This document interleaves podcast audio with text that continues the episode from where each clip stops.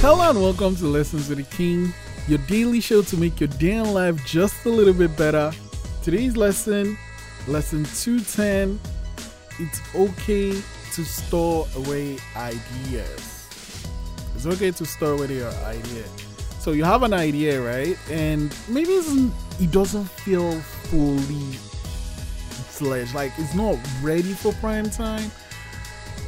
You can keep it keep it, store it, and then keep, you know, playing around with it until it makes sense, and then you have something you can actually test. In fact, sometimes you can have an idea, test it, and it doesn't seem right, but based on your tests, you can be like, oh, wait.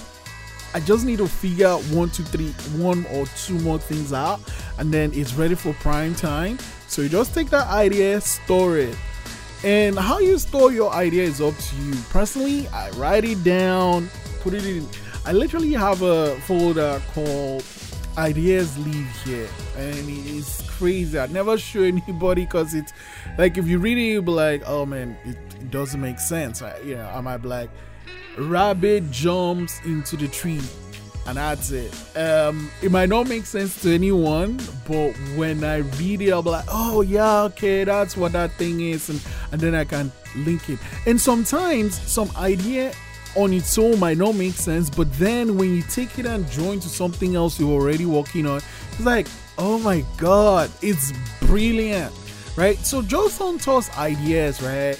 Um, when it comes, whether you're in the shower or driving or just woke up, you know, from a crazy dream.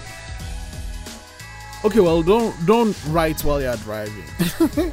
um, you know, find a place, park, get your phone, record it or something but try to write down the idea, store it, and then go back to it. Prompt 210 How do you feel about storing away ideas? Lesson 210 It's okay to store away ideas. I'll see you tomorrow.